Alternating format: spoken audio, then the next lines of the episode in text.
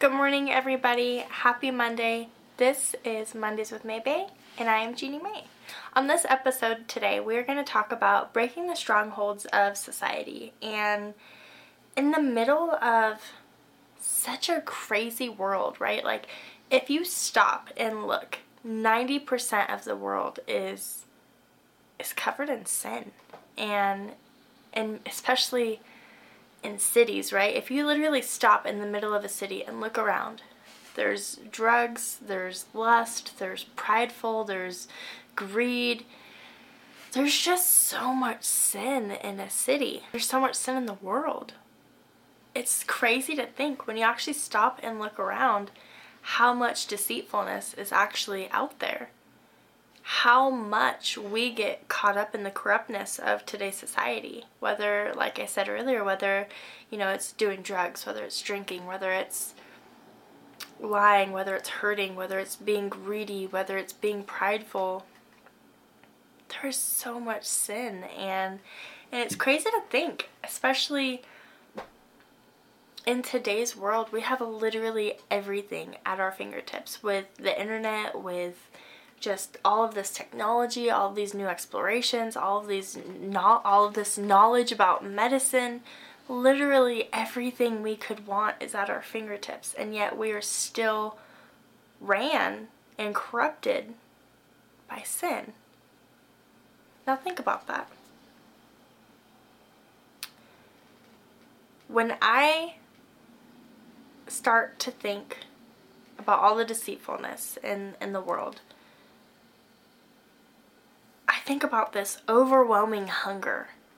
And I know that kind of sounds funny, but but for me, when I stop and I look, yes, I see all of the sinful ways, right?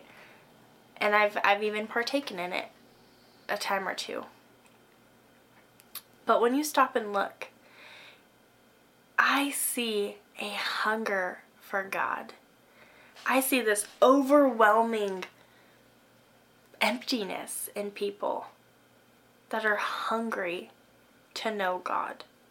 I see this. I don't know the word to use, but I just, I see it, you know? Like, when you look around, you're like, man, that is so sad. Man, look at this. Man, look at that. Like, there are so many examples if you just open your eyes and look around at how how sinful the world is because we've allowed Satan to come in and take over.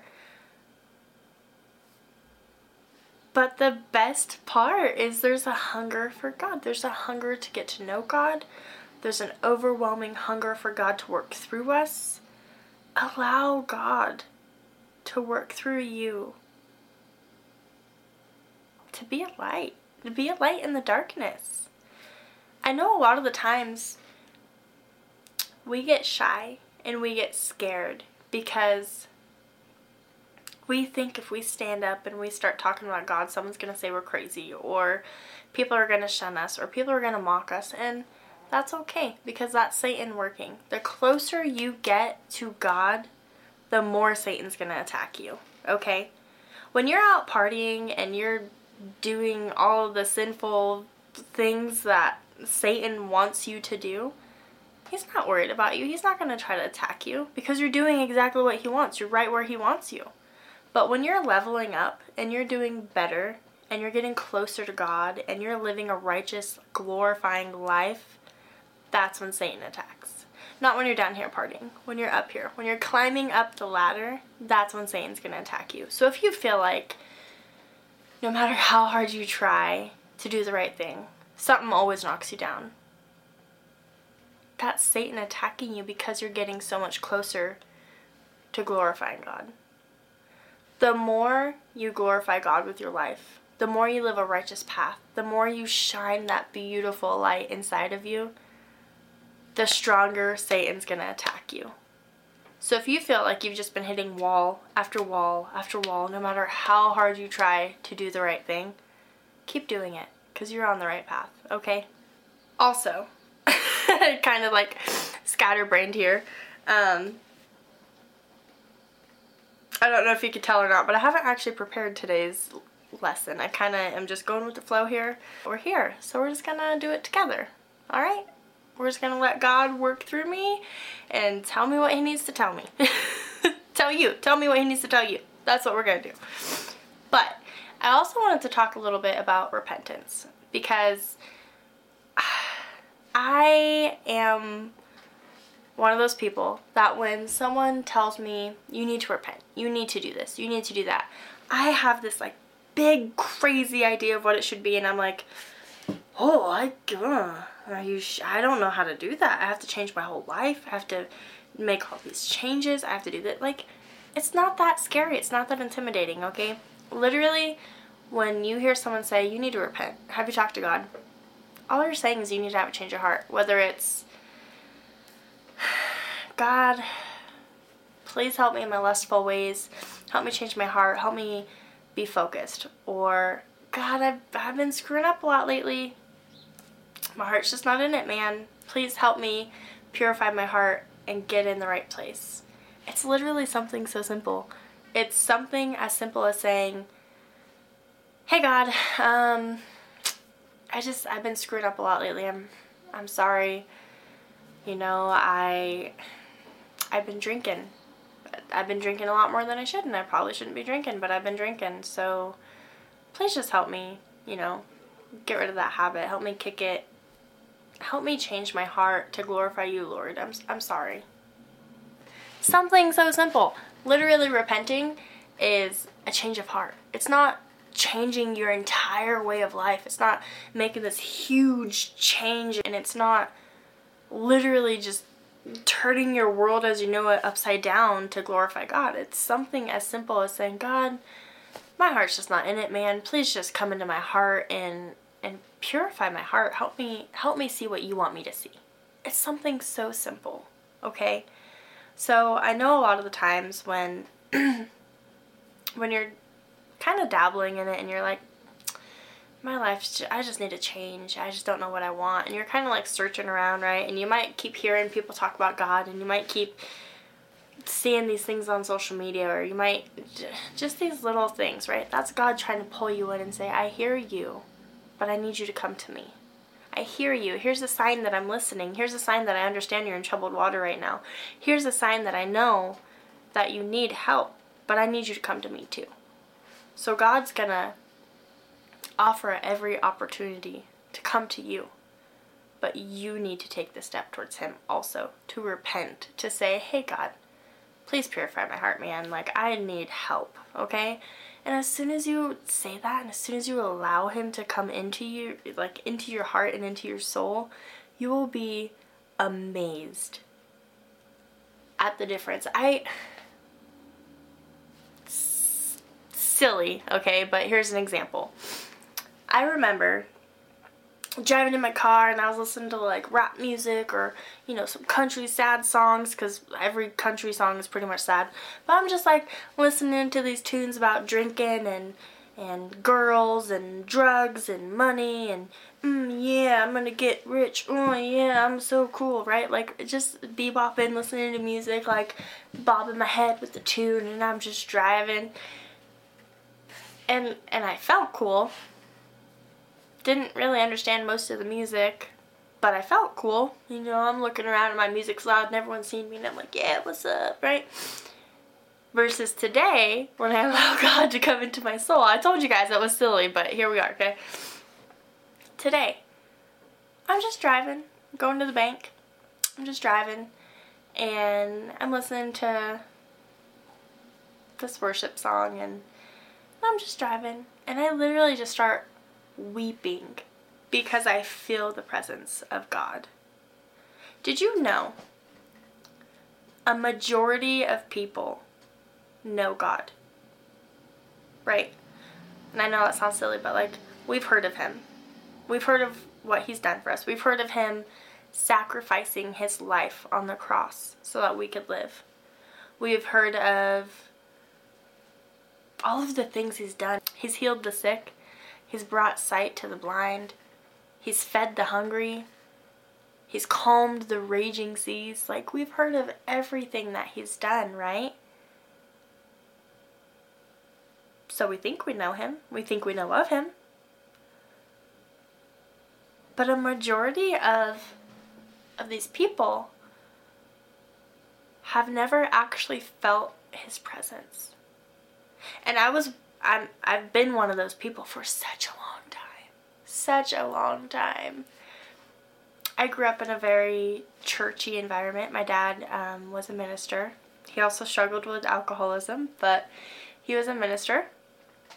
Um,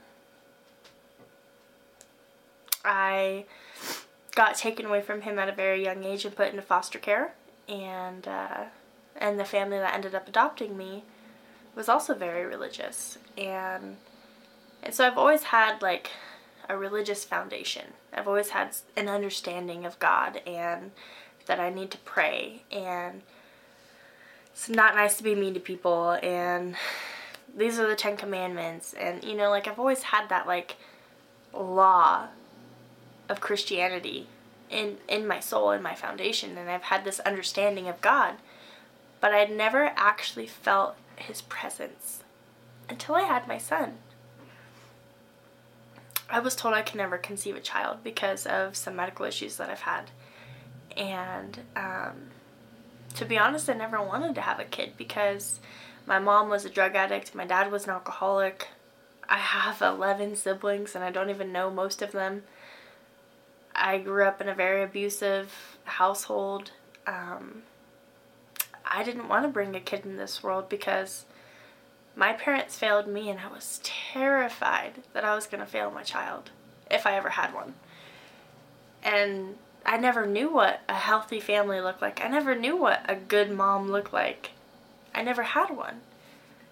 So, why on earth would I have a kid? Who am I to have a kid?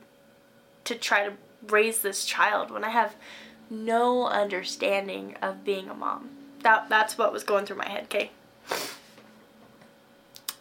And then, fast forward a little bit, I was told I was pregnant. And at first I was like, there's no way, right? There's no, there's no way. So they did blood test after blood test. They did so many pregnancy tests. They did so many different things. And sure enough, I was pregnant. And even my doctor didn't believe it. He was like, whoa, you know, I had just finished a radiation treatment, like, came to the end of it. I was in there for my post radiation checkup. And, uh, found out I was pregnant. And I just remember like I was just so scared. I was so scared. And after a lot of consultation with my doctor, um, we tried to abort my pregnancy. And my body rejected the abortion. And I was just terrified. I was like, oh my gosh, I am dealing with health issues. Now I'm gonna try. I'm gonna con- grow this thing inside me, this baby, and then I'm gonna I'm gonna parent this child. How am I gonna parent this child? I've never even had like a a dog. How am I going to parent this child? You know, and I've just all of these fears and all of these worries and everything going through me, and I was just so scared. I literally was driving home and I, I pulled over on the side of the road and I just wept in my car. And I just cried and cried and cried. And then I had this like calmness come over me and I literally heard, It'll be okay. You will be okay. And I just, my hair's standing up on my arms right now thinking about it. I just, I remember I was sitting there and I was just so scared. And then all of a sudden I wasn't. And I was like, okay, God, let's do this. Like, no question in my mind after that. I was like, I'm going to raise this child. I'm going to be a great mom. And I'm a phenomenal mom. I'm such a good mom. I have so much love in my heart for my son that I didn't even know I could have. I didn't even know how to be a mom, but all of a sudden all these maternal instincts came and I just I knew how to be a mom. Like it I don't even know how to explain it, but like once you have a kid, you just like you know how to be a parent. I had no idea. Okay? I was not like a super responsible person. I mean, yeah, I had my own house and like had a job, but I I couldn't tell you how many times you're supposed to feed a baby. I didn't know you're supposed to burp a child after you bottle it. I didn't know how to change a freaking diaper. I had no idea how to be a mom, okay? And then like like going through all my pregnancy, like meeting with my OBGYN and all of my doctors and I was on bed rest and like all of these different things. And then I remember like like going to the hospital actually have him, right? To welcome him to this world and I was just like this is happening. Okay, everything I've practiced, everything I've prepared for, all the books I've read is for this moment. Here we go. And then like I I held him and I was just like I'm a mom. and even now, he's been here 7 years and I'm like I'm I'm a mom. Like, there's times even today where I'm still just like, I'm a mom. But I never actually felt God's presence until my son. And it's crazy to think. And if you're one of these people, it it's crazy to think that we know all of the uh, the glorification that God has done, but we don't actually know him personally. We've never actually been in the presence of God. I want to urge you don't give up because He's there. He's waiting for the right opportunity to come to you and say, I am here. So don't give up. If you haven't felt the presence of God, He's waiting. He's waiting for you to fully say, What the heck am I doing here? You know, and He will come and He will lift you up and He'll say, It's okay, I got you. I know there's times where I'm prideful. And there's times where I'm deceitful. There's times where I'm lustful. There's times I don't allow myself to have that pure, raw, honest connection with God. I have that. And I like to think of myself as a pretty straight person. But I've been begging God to let me lay aside all of my pride, all of my lust, all of my deceit, all of my impurities. Just lay it aside so that I can draw near to God. I am hungry for God. I am so hungry for God. I have this overwhelming hunger for God, to know God, for Him to work in my life. Just like we do in the world. When you stop and you look around, there's an overwhelming hunger. And I pray, I pray, I pray, I pray that you can also feel hungry. And I'm not saying in like a legit sense, like, oh, I'm starving. I want to draw near to God. I'm laying it all out there for God. Are you drawing near to God? Are you hungry for God? A lot of the times we like to think of hope as an emotion. We like to think of hope as an idea that there is a possibility of something better out there. But hope's not an emotion. Hope is not an idea. Hope is a person, and that person is God. Have hope that there is a God. Have hope that there is better for you.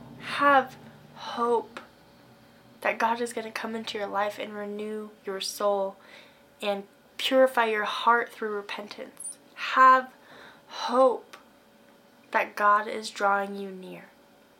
That's all I have to say today. In a world full of darkness, be a light. Let that light shine bright. Be a light. Thank you so much for watching today. Thank you so much for being here today.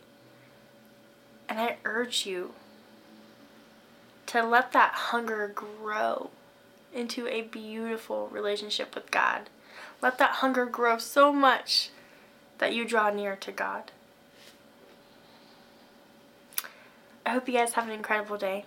I hope this week is beautiful and so overwhelmingly blessed for you. And just know those who trust in the Lord will find new strength. They will soar high on wings like eagles.